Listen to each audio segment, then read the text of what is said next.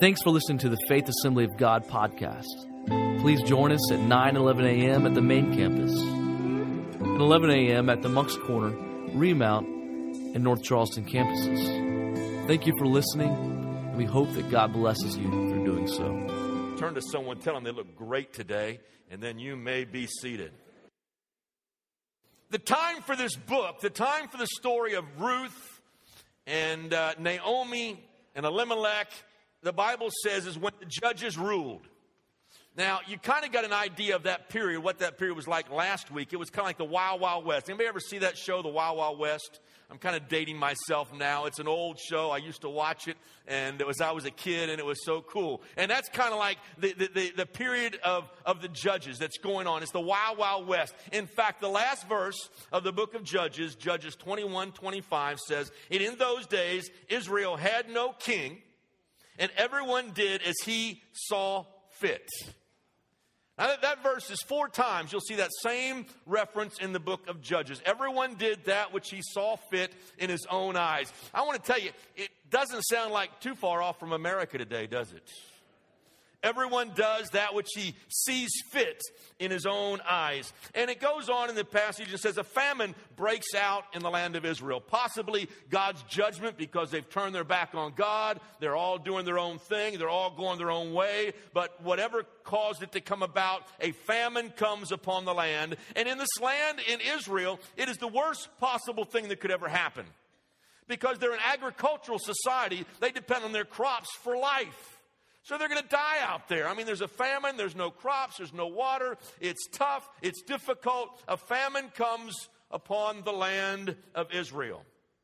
And you hear the story of a man by the name of Elimelech. Now, Elimelech's name means, My king is God. Isn't that a great name? Elimelech. You might want to name your child Elimelech. My king is God. Great name. And, and he leaves his hometown, and the town he came from was the town of Bethlehem. Bethlehem means house of bread. So now you're going to see some significance in where they lived, in the names of these towns, the house of bread. The only problem is, in the house of bread, there is no bread. There's a famine, and there's no more bread. And they have nothing else to do, nowhere else to turn. And, and, and so Elimelech has this bright idea why don't we move to Moab? Things are tough. There's not enough food. Let's go to Moab and we will live there, even though it meant leaving his family behind, all the generation of God-fears. Even though it meant leaving their land, it meant leaving all the other believers behind. Uh, you've heard this saying the grass is always greener on the other side of the Dead Sea. And so it was in his case. It's better in Moab. The grass is greener over there. So he packs up his family and he moves. And they get to Moab and he takes two sons with him and they go along and they're and his wife and they go into Moab and they're going to live there. And uh, what's going to happen though is his son is going to marry his two sons will marry Moabite women. Now Moabite women for Jewish young men were the wrong kind of girls. They were the girls you were not to marry and uh, it was wrong for a faithful Israelite to marry a foreigner, especially a Moabite. Idol worshippers, you don't marry those kind of girls. But that's all the girls that were around there because, by the way, they lived in Moab.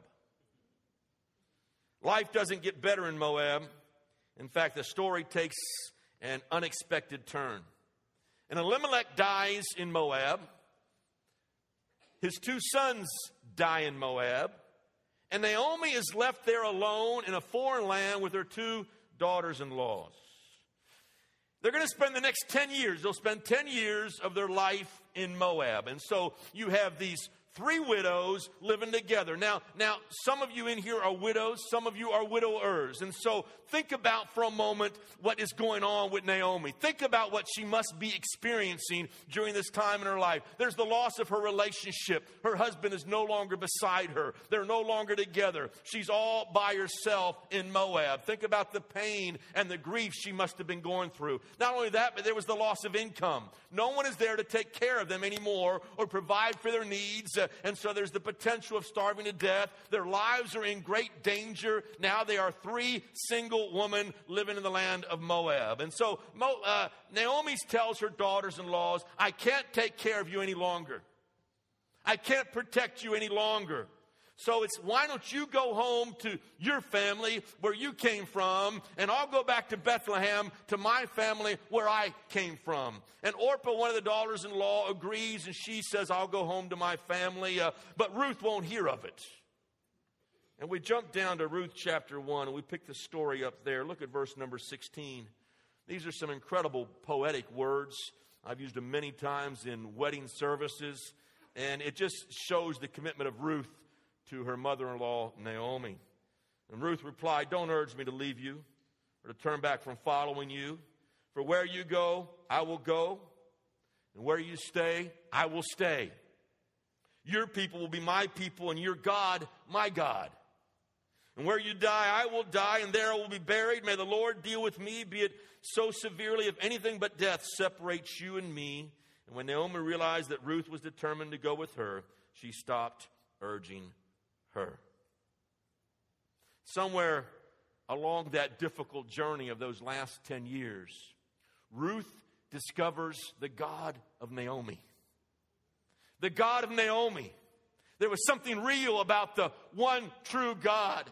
And she says, I'm not going to leave you. I'm going to follow you. And so she goes back with Naomi and they return to Bethlehem. And the scripture is very clear. It is during this time that now it's harvest time. The famine is long gone. They're back in the cycle of sowing and reaping and harvesting. And so they return to the land of Bethlehem during harvest time. Now, even though they are going back to Bethlehem because they are two widows, they are still very vulnerable. They're open to still no one's going to take care of them. Who's going to feed them? What are they going to do for food? They're open up to victimization from others around them, from other men who might brutalize them. And Ruth is particularly vulnerable because she's a foreigner. And by the way, the Israelites and the Moabites didn't get along. So you've got a, a foreigner going back to Bethlehem in Judea. Now, the key to understanding this book, and that was just kind of a little quick backdrop, if you want to understand the book of Ruth, you've really got to understand a little bit about the book of Leviticus. Now, Leviticus is more than just a book of skin ailments and mold prevention.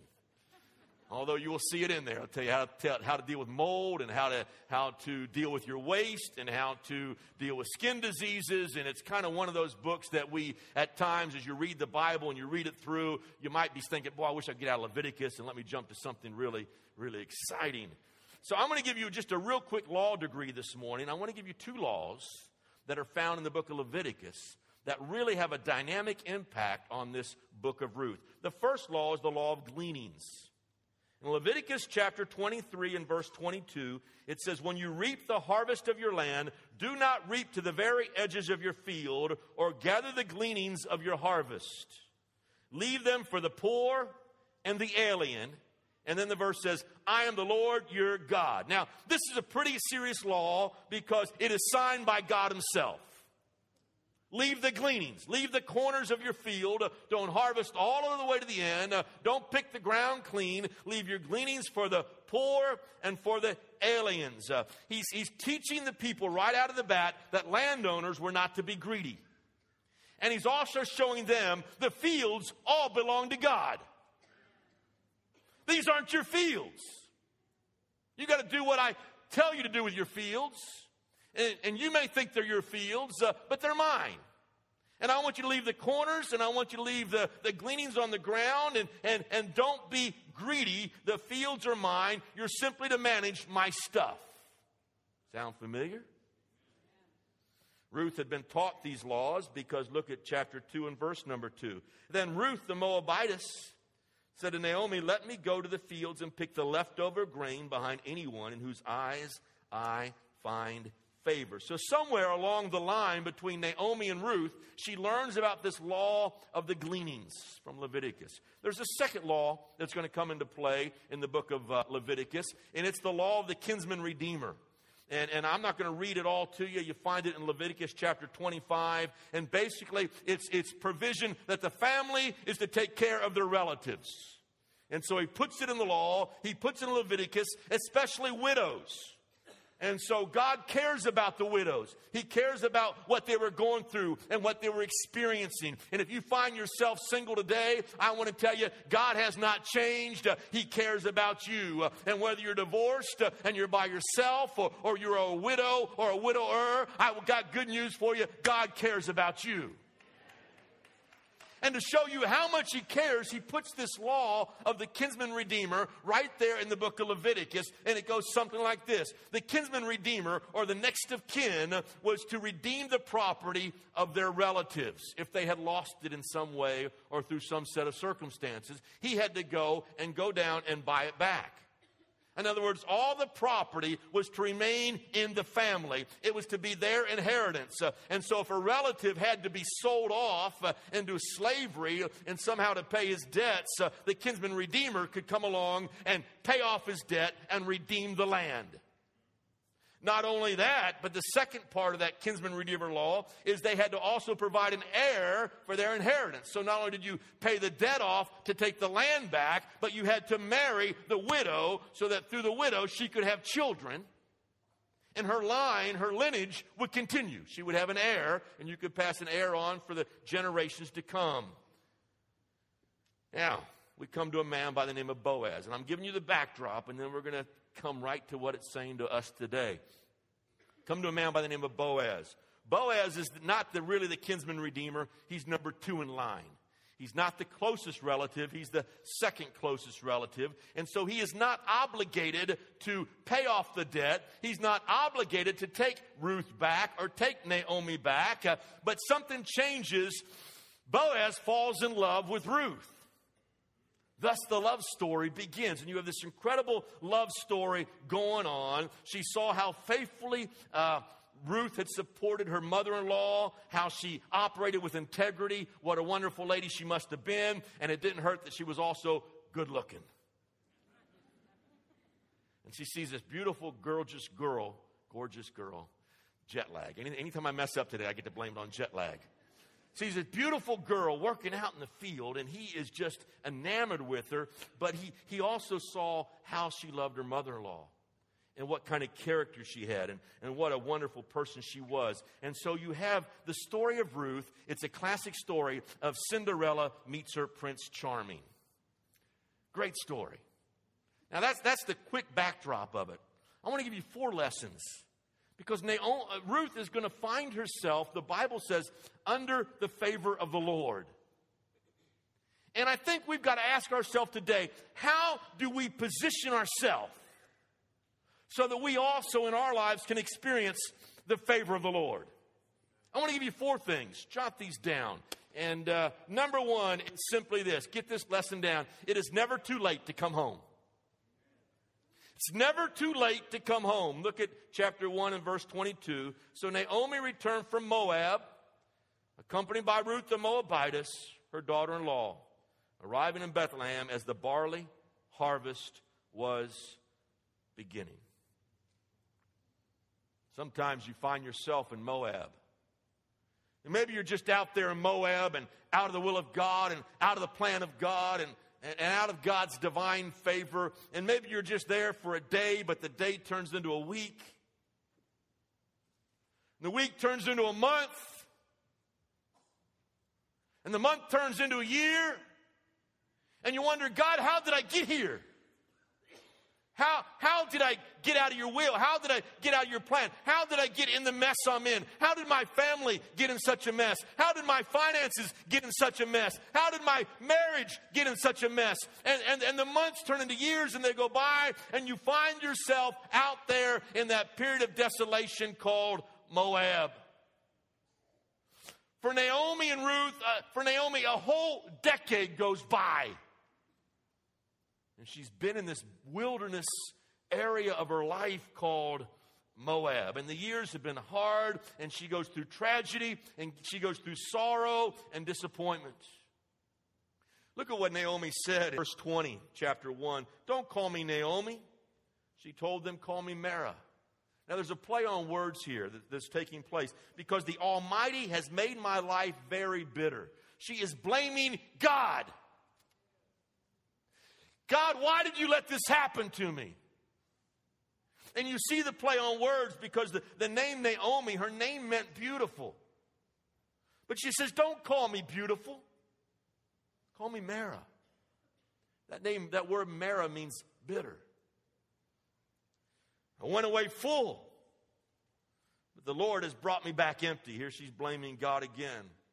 Why call me Naomi? The Lord has afflicted me. The Almighty has brought misfortune upon me. And so she blames God. She says, I went out full, I came back empty. Although she is the one who left the promised land. But the good news is, even if you've left the promised land, even if you've wandered away, it's never ever too late to come back home. You can always leave Moab and come back to a place of plenty and a place of blessing and a place of harvest. You can always come back to Bethlehem. You see, God's not the problem, God's the solution. And if you'll turn back to the Lord Jesus Christ and you'll turn back to God, and as that song we sang earlier, put Him back in the center of your life, God can change everything. Luke chapter 15, there's a story of a, of a young man, and he says, I want my inheritance, and I want it right now. I want my share of the estate, Father. Give it to me now. Now, I want you to follow, track with me for, here for a minute. When, when this young man says, I want my inheritance now, the inheritance was not supposed to be given until after the death of the father. So the man is saying, in, in his own mind, You're as dad, you're as good as dead to me. You're dead to me. I want my money. I want my stuff. I want it now. And the Bible says he went away into a far country. He went away into Moab. We can use that analogy.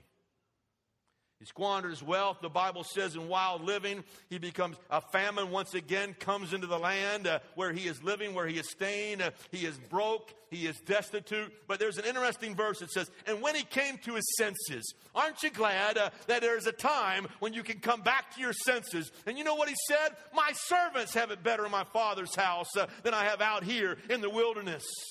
Moab is no place to be. It's a place of heartache and hardship. It is a place out of God's will.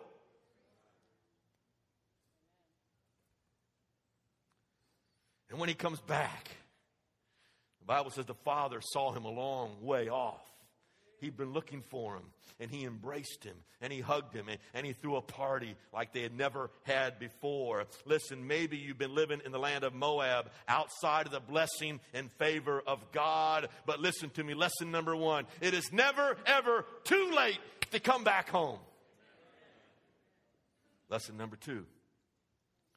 If you want to come under the favor, divine favor of the Lord, align yourself with God's word and God's ways. Align yourself with God's word and God's ways. Now, you see, uh, there's a lot of famines recorded in the Word of God. A lot of droughts, a lot of famines, and, and those are recorded throughout Scripture. You read about it many different times throughout the Word of God. Sometimes famines and droughts come just simply for no reason. It's a part of the cycle of nature. We don't understand it. We don't know why they come, when they go, when the rains come, how it all works, how it all operates. But I can tell you, in, in our lives, there will be times when famine will come. In our lives, you will experience possibly some lean times, some dry times, some dry experiences. They will come and you will go through a certain amount of heartache. But I will tell you, when those dry famine times come, you don't have to run. God can take care of you in the midst of droughts. It can be difficult, tough, all around you. But again and again, you see in Scripture, uh, Isaac, for example, there was a famine in the land, but God blessed Isaac in the midst of the famine. And God is able to do it for every single one of you. And at some point, you will move in your life. If you'll hold the course and trust in God, you'll move out of that famine period into harvest time. Harvest time will come. You do not have to run if you position yourself properly and align your life up with the Word of God. Now, jump down to, to chapter 2 and verse number 2. Let me pick it up there. it says, And Ruth the Moabitess said to Naomi, Let me go to the fields and pick up the leftover grain behind anyone in whose eyes I find favor. There you see that word favor. Verse number three. And Naomi said, Go ahead, my daughter. And so she went out and began to glean in the fields behind the harvesters. As it turned out, she found herself working in the field of Boaz, who was from the clan of Elimelech. Now he's from the family line. Just then, everybody say that with me. Just then, just then, Boaz arrived from Bethlehem and greeted the harvesters. The Lord be with you. Now, that passage is highlighting a couple of things. First of all, every time it talks about Ruth, it says Ruth the Moabitess. What we are learning from the story is God is not just the God of Israel, God is the God of the Moabites, the Ammonites, the Canaanites, the Hittites, the Par. All people. Anybody can come to God.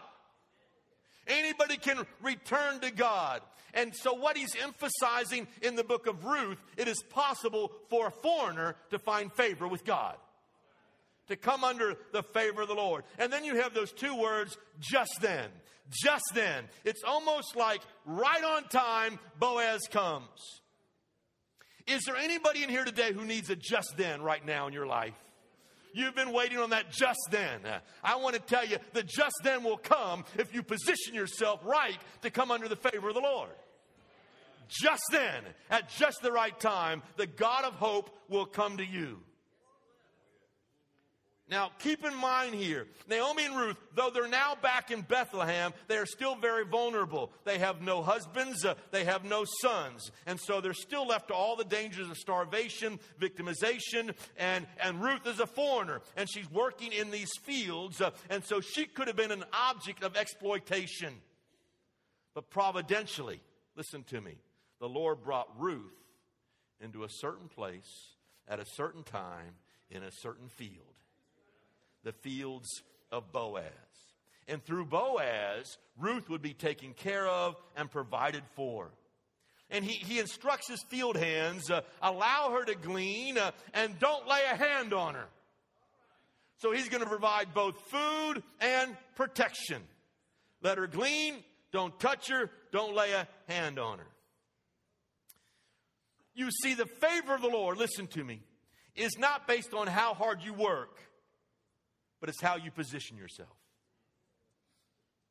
If you want to know the favor of the Lord, it's not based on how hard you work, that's religion, but rather how you position yourself. Now, now, write that down. That's an incredible statement. Everybody write that down right now. Don't, don't miss that one. Ruth had chosen to follow God and the laws of God, and so she's going to position herself out of Moab and she's going to position herself into Bethlehem, and then the just then comes on the scene and everything begins to change. Why? Because she positioned herself in a place for God's favor. Just then was the fruit of her earlier choices she had already made to go with Naomi. You see, the just then would have never happened had she not left Moab and followed Naomi. The just then didn't come at the end of a single prayer. We say a little quick prayer and we want God to fix it all right now.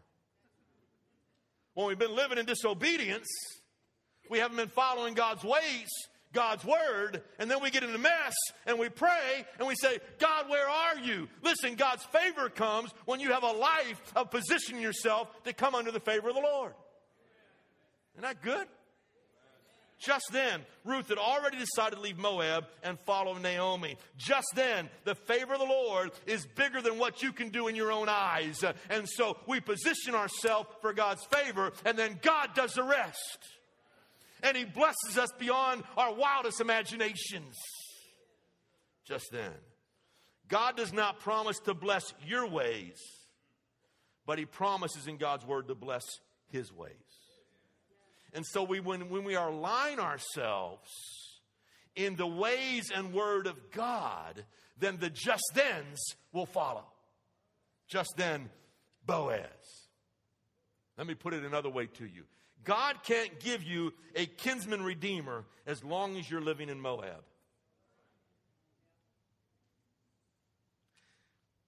Let me just give a word to all you single people in here today. I'm going to meddle just a little bit. I want to give you a quotation I found by Doug Heisel. Listen to this quotation. You can't attract a Boaz when you're hanging out with bozos.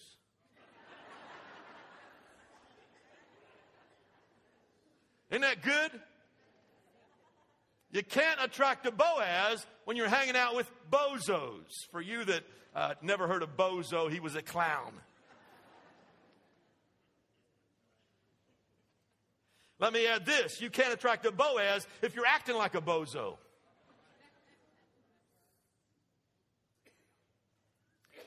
Ruth is, is beautiful. The Bible tells us she was pretty, good looking and she attracts the attention of the harvesters who are around her. Who's the new girl on the block? Who's this beautiful lady come in into town? Who's out working in our fields? And she attracts the attention of Boaz. But notice every time Boaz talks about Ruth, he doesn't talk about her figure. He doesn't talk about her eyes. He doesn't talk about her hair. He doesn't talk about how pretty or beautiful she was. He describes her character. He talks about what a loving lady she was and how she cared for her mother in law. And you see this throughout the book of Ruth. Listen, you will never attract a man or a woman of character unless you have character yourself. Because men or women of character, they don't want to be around you. You're not going to find a man or woman of character in a bar.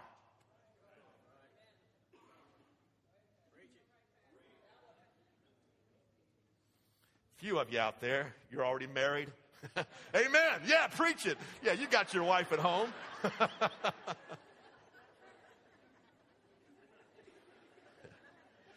listen, listen, single people, listen to me. You can have some bozos in your life because bozos need Jesus, just don't date them. Your future is too important. Your life is too important. Make the right choices. Make the right choices. Follow God's will. Follow God's word. And what's going to happen is the divine favor of God will follow you. The just thens will take place in your life. Just then, Boaz comes on the scene. Just then, a kinsman redeemer shows up. Mm. Just then, God will help you to do what you cannot do on your own. Third lesson, lesson number three leverage your harvest for the benefit of others. If you want to come under God's divine favor, begin to leverage your harvest to benefit other people. I want you to turn to chapter 2. Look at verses 14 to 16. This is, these are incredible verses here. At mealtime, Boaz said to her, Come over here, have some bread, and dip it in the wine vinegar. And when she sat down with the harvesters, he offered her some roasted grain. She ate all she wanted and had some left over. As she got up to glean, Boaz gave orders to the men Even if she gathers among the sheaves, don't embarrass her. Rather, pull out some stalks for her from the bundles and leave them for her to pick up, and don't rebuke her. Wow. Many of you here this morning, as you look at this incredible story, you're going to find yourself identifying more with Boaz than you are with Naomi or Ruth. You say, why do you say that, Pastor? I'm saying, well, God's blessed you. God's been good to you. He's given you a good job. He's provided for you and your, and your family. He, you, you, you, got a, you got a family, you got a wife, you got kids. You're happy. You're running to soccer. You're just having a great time in life. You're at home. You've got money. God has blessed you. The message for all the Boazes out here today is learn to trust God with all your stuff. It is God's stuff. It's His. So what you need to do is use your stuff, that got God's stuff that He has blessed and put under your care. Use that to bless others. And as you, as Boaz is, learn how to bless others, you will position yourself under the divine favor of the Lord. It's good many people in Israel, remember, remember the theme of this, this whole book. Many people, most people in Israel, abandoned the ways of God. They had already left God's ways behind. In fact, remember the theme of the book of Judges? Every man did that which was right in his own eyes. Now, every man was a generalization. He's talking about most of Israel. But aren't you thankful there are some who did not do that which was right in their own eyes? There was some men of character, a man like Boaz, who did not follow the ways of the world, but rather chose to follow some obscure laws in the book of Leviticus that dealt with gleanings of your field. And he took God's word at face value. And when God said, leave the corners and leave the gleanings, Boaz did that. And he allowed foreigners, he allowed the poor to come through, and they gleaned in his fields. In fact, he went way beyond the law. I see Boaz as a generous man. And he offers protection, and he offers help, and he offers shade and covering. And he followed the law of gleaning, and he also would follow the law of the kinsman redeemer. I believe that just as he followed those laws, God honored, uh, Boaz honored God with his tithes. The Bible talked a lot about bring your tithes into the storehouse.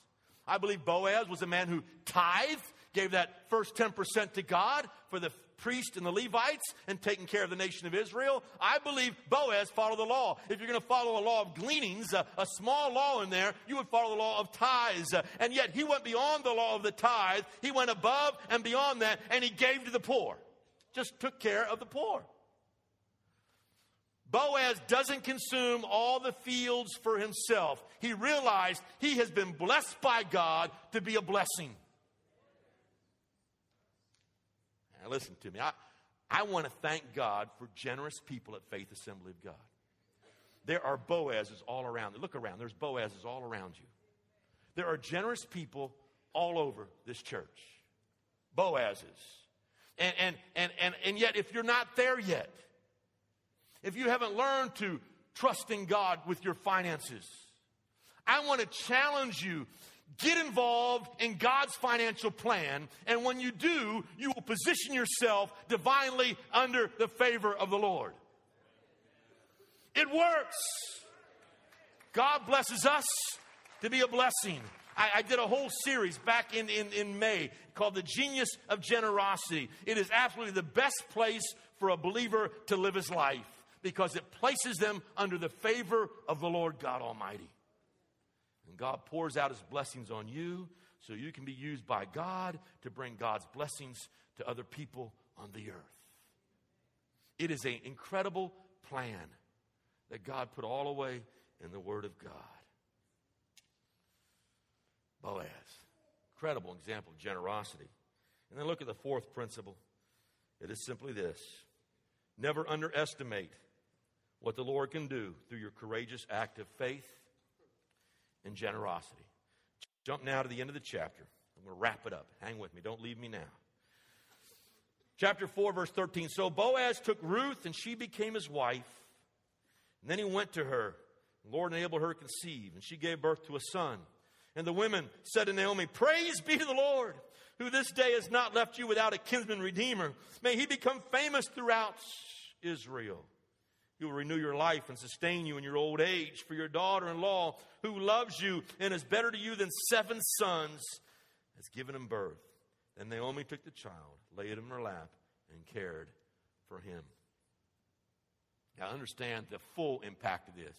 He said, Through you, God has blessed you, God's favors come upon you, and you're going to be a blessing. The book of Ruth is going to end with a very short genealogy that's going to take us to David. Now, I want to take you back in your mind for just a moment. Remember Rahab? When I talked about Rahab in the city of Jericho, and the Bible always says Rahab the prostitute. And Rahab the prostitute from Jericho is actually the mother of Boaz. And because God brings Rahab out of a Canaanite city, and he saves her from her life of prostitution, and she becomes a part of the family of Israel, she is the mother of Boaz and Boaz is a godly man. Ruth is called a Moabitess. Several times it talks about Ruth the Moabite. She is a pagan worshiper, an idol worshiper, but she is taken out of Moab and she is brought into the nation of Israel because she is going to choose to believe in the one true God. And out of Rahab and out of Ruth is going to come the line of the future kings. And out of that line, David is going to be born. And out of the line of David, Jesus Christ is going to come. Listen to me. When you allow yourself to be used by God, God will bless you so that you become an impact not only in your own life, but to future generations.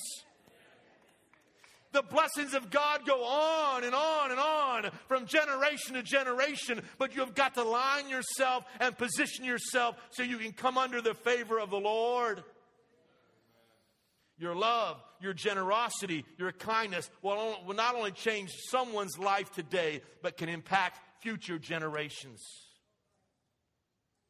Today, some of you will be like Ruth, your first generation believers and, and, you just gave your heart to the Lord, and you, you came from, you didn't come from a church background, a, a, a Christian background, a Christian family, and you're like Ruth. You're a foreigner, but God saved you and He brought you in, and you are a first generation follower of God, and you can begin to make a change in future generations. You can break the curse of the past. Some of you need to come home, come back out of Moab, and come under the divine favor of the Lord. I'm, I'm, I'm often asked by friends of mine, and, and I'm very humbled, but they, but they ask me, they say, why has God so richly blessed Faith Assembly of God? We have now four campuses, four different locations. About $25 million in value of those four particular properties. We have about 2,500 people worshiping God at Faith Assembly of God at one of our four locations every single Sunday morning. And, and, and, and they say, Why has God blessed Faith Assembly of God? I believe God's blessings has been upon this church because of the generous people who go to this church. Who, because you have a heart for missions and you have a heart to reach out to the lost. We just had our missions convention and we realized as a church body, it's not just about us, it's about taking the gospel to every corner of the earth. And as long as we bless others, as long as we give, as long as we reach out, uh, as long as we take care of the poor and the alien, God will take care of us. It is a divine principle. Take a look at some of these pictures and you begin to get an idea what your missions dollars and what missions outreach and what people who committed to go and be a part of we're, we're just at. So go ahead and roll them. This is an area we went to work at in, in, in Africa and we're in Cape Town, South Africa, and that area is called Kalichi, and, and, and the locals know it and commonly refer to it as Shantytown. And it's just a million and a half people to two million people living in absolute squalor. Tin roofs, poverty, nothing. Go to the next slide. There you see just the, the rooftops all across the land. There you see Grady talking to some of the kids on the street. We're right in the middle. This is the lot we're going to build the church on. There you see the pastor and uh, the missionary standing next to him, and the missionary and Jeff are right there. And this is the pastor of this church right in the middle of Shantytown that we are going to build for him. And we're starting construction, and we, we built the floor. We actually built it on piers because if you attach it to the ground, you got to go through all these codes and regulations. If you make it a floating mobile building, all that goes away, and so you build it up on blocks and you build your, your floor go from there. And there we are building the trusses, and the walls are starting to come up, and the floor is already down. There we're on the roof, nailing the, the rafters across. And uh, another picture of David, and you get to see the town behind you. See where this church sits and where it's located. There we are working again on top of the roof. Now the building's going up. We're putting the siding on. We built this in a couple of days. It was pretty incredible the way the guys worked. And there you see the outside of the church, the outside of the building. There they are cleaning the church.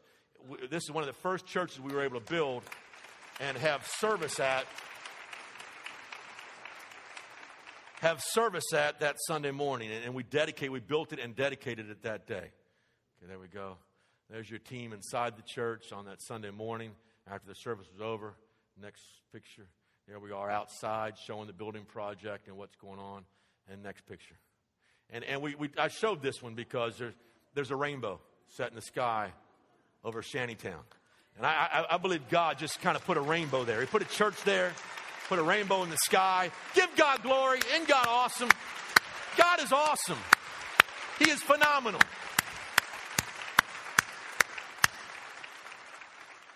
When we give, And when we go, God's favor and blessings will follow. It will absolutely follow. Uh, Many people left this church. They, we, were at, we were at Summerville, Faith Assembly of God, very comfortable in this building, in this church, in this facility. But there were people who answered a call who said, You know what? I'll go to North Charleston. I'll go to Remount Road. I'll work down there. I'll give out groceries. I'll give food away. I'll, I'll minister in that, in that city, in that neighborhood. I'll go there. And they heard the call and went out. And we're still sending workers to Moncks Corner as I speak today. In, in, in th- three weeks, we're going to take a special offering it's going to be the gleanings of our field. It's one day to feed the world. And it's convoy of hope that literally feeds, feeds millions of kids to thousands, maybe millions exaggeration, thousands of kids around the world every single day have projects into relief areas. And in three weeks, we're going to challenge you. You know what? Don't eat all your field. Bring the gleanings in and give some of your field to feed the poor and we call it one day to feed the world because we say, you know what, give up one day's wages uh, and put that in the offering. And we do it right before Thanksgiving time because we're thankful for all that God has done for us. And we give one day's wages. Everybody does it. And we send thousands of dollars to feed the poor around the world. Isn't that incredible? That is, that is exciting stuff. How do you get under the favor of God? Learn how to manage God's stuff. Be generous with the poor and the alien. This has been a powerful story today of the book of Ruth. Some of you guys in that room today, you identify with Naomi. It's hard, been hard for you. It's been a struggle. You've had heartache and setback and challenges and difficulties, and right now you find yourself in the land of Moab. My word to you today is it's never too late to come home. Come on home. You can come home this morning. You can come home today. You can get right with God today. Others of you will identify with Ruth. You're, you're, you, you want to order your life to receive His divine favor. You need a just then in your life. And it's going to come as you position yourself in obedience to the wills and ways of God. And then all of a sudden, that just then comes on the scene. He sends your kinsman redeemer. And there's many of you in here today, you will relate, relate to Boaz. And my word to you this morning is God wants to use you to make you a blessing. It's not just about coming to the church and filling a pew and going through our Sunday ritual. God wants to use you to make you a blessing to reach the next generation. Naomi was a lady who came back bitter. But God used Ruth to change her life. And Naomi had nothing to give Ruth materially, but God uses Naomi to bless Ruth because she gave her faith away. And she taught her about the one true living God. And because of Ruth and Naomi, uh, God blessed them and it started a chain reaction of divine blessing. Don't underestimate what God can do in your life begin to leverage your resources for God's purposes, God's plan, uh, and the choices you make today will impact your fruit for tomorrow. It's harvest time. It's harvest time. Come into the place of the divine favor of the Lord. I want you to bow your heads and close your eyes. Thank you, mighty God. Thanks for listening. For more, check out faithishere.org.